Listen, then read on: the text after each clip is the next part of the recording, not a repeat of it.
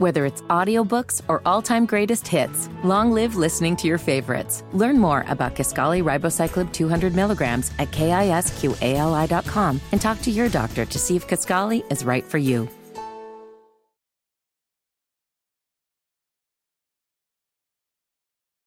My name is Nigel. Jason Hammer is right over there. We'll go to the WIBC hotline and bring on Tony Kinnett, host of the Tony Kinnett Cast, weeknights at 7 o'clock right here on 93 WIBC. Also, investigative reporter for the Daily Signal. Tony, pretty powerful article you have up right now at the Daily Signal. Sort of a, a regretful, I told you so.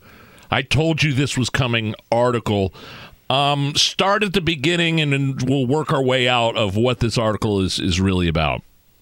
So I'll go even further back than the tweet. The very first time that you guys had me on the air, back at the very end of, of 2021, going into 2022, yep. I issued a warning, and I said very clearly, when you tell kids that they are either good because they are oppressed or evil because they are privileged, you are telling children that violence is the answer. When you tell someone that the kid sitting next to them is a Nazi, that the kid sitting next to them is a white supremacist because they disagree with you, you are encouraging vigilante mob justice. I said it's coming. I said we're going to hit the point where you're going to have this gang of, of 15 or 16 kids that are going to be beating the snot and eventually killing these kids who disagree with him.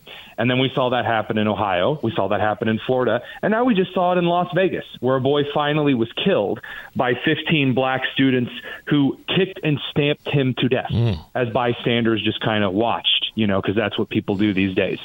And uh, as I, I understand you, it, the the kid that died was helping out another student that this mob was picking on. That's correct, and, and I want to make it clear why they attacked the the boy yep. that the the young man who died was helping. They were shouting a bunch of racial slurs at him. They stole from him, and then they crammed this younger student into a trash can while calling him a lot of racial slurs. So the other guy comes up and basically approaches the group and is like, "Guys, stop." and uh, which you know for for the record is the extent of what Hollywood expects you to do when you see bullies. You're just supposed to go up and say stop. But he tried to help this student out, and again, the thugs, because that's what they are, they participated in a little decolonization of their own, and they killed the young man mm. while shouting, you guessed it, racial slurs. So this is the thing that we've told we've told young black students, you can shout racial slurs because white people are inherently evil. And we've told them that explicitly. Black people can't be racist because they don't have power. That's what some of the teachers at Lawrence North teach. That's what teachers all over IPS teach. That's what some of the Hamilton Southeastern teachers taught for a long time. It's very common and they these actions have consequences. I, I don't know if you guys know this, but kids are kind of impressionable. Right. Um, kids kind of take after very passionate adults it's very common for a teenager to kind of pick a passionate adult and model their young adult life after them. Tony, and I want to back up their- just a second. Let me just jump in here. Those schools that you rattled off, because this is a very difficult conversation. That's a bold claim, but you have evidence of these claims being made by the schools like Lawrence North that you just mentioned. Yeah, when I taught at Lawrence North in 2018 and 2019, I would walk down first floor on my way up to the second floor where I taught, and I would see whiteboards of their some of their social sciences teachers and their equity counselors who had racism is prejudice plus power on their whiteboard explaining to students that it's not racism if the individual doesn't have power. That's just prejudice and everybody's got prejudices and that's something totally different. I, it's not an i was told this. I saw it with my very own eyes I thought at Hamilton Southeastern, teachers very directly have stressed this stuff. Someone sent me a massive packet of garbage that was racial equity training for the staff there, and this stuff is listed in black and white, and not just because the printer's you know not a color printer. I mean, we're seeing the results of the leaked manifesto from the transgender shooter as well, right? Yeah, they just quote, I want to kill white privileged kids, end quote. I, again, how overt do you have to be before we realize, you know, that this ideology is kind of harmful. Saying that someone is privileged because they have a mop of blonde hair and are white, as the uh, Nashville shooter so eloquently put it, maybe that's kind of not good for kids to hear. Now, Tony, I, I want to go back to the summer of love back in 2020. As a pasty white guy myself here, I was told silence is violence, and we have to have tough conversations for society to move forward. I don't think I hear a lot of conversations taking place right now about the awful rhetoric we hear from certain uh, races, from a lot of the hate crimes that are happening in this country right now, from the just homophobic and ridiculous things you hear from people who are not white. Is silence not violence there?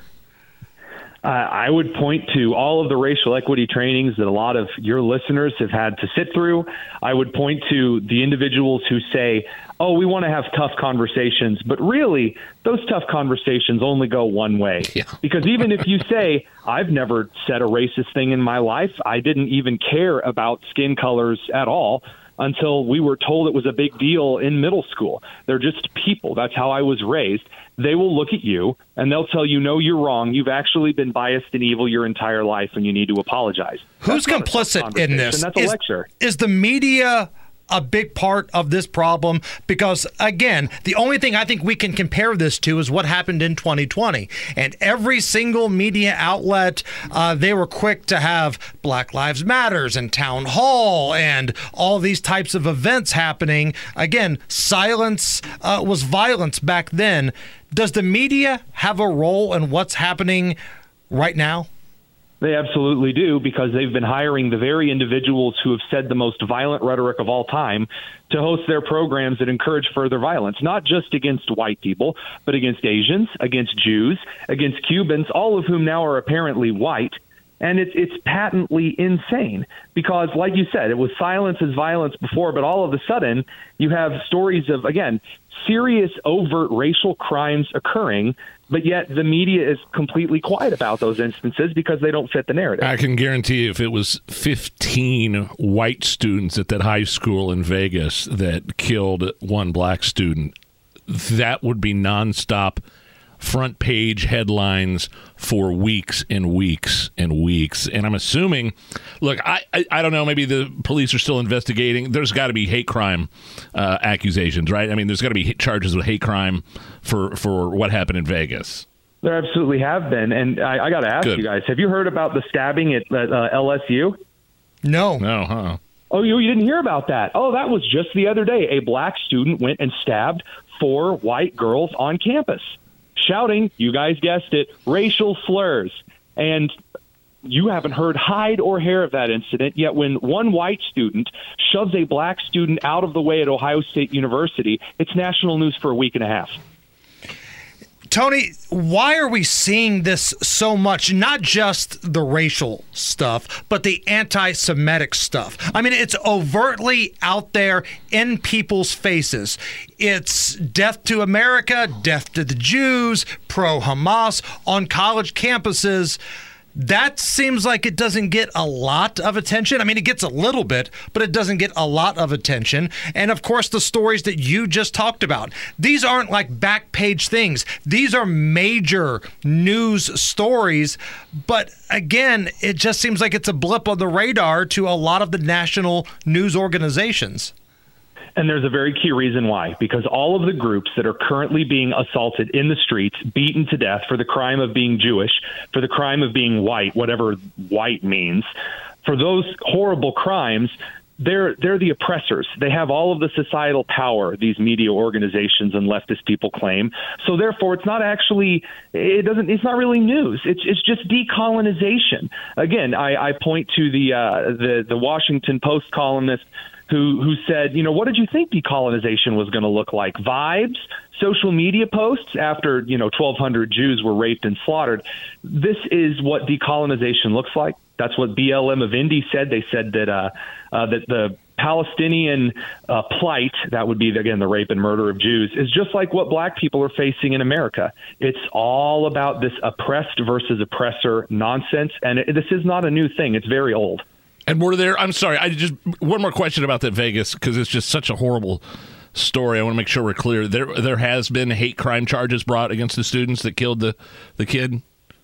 there have been hate crime claims and requests brought up Okay. by by parents, Yes. by individuals in the community, but uh, we do not have a record that hate crime charges have been filed, which is a little unusual. Usually, when a, a black student is assaulted, hate crime charges are filed before uh, the police even arrive to the scene.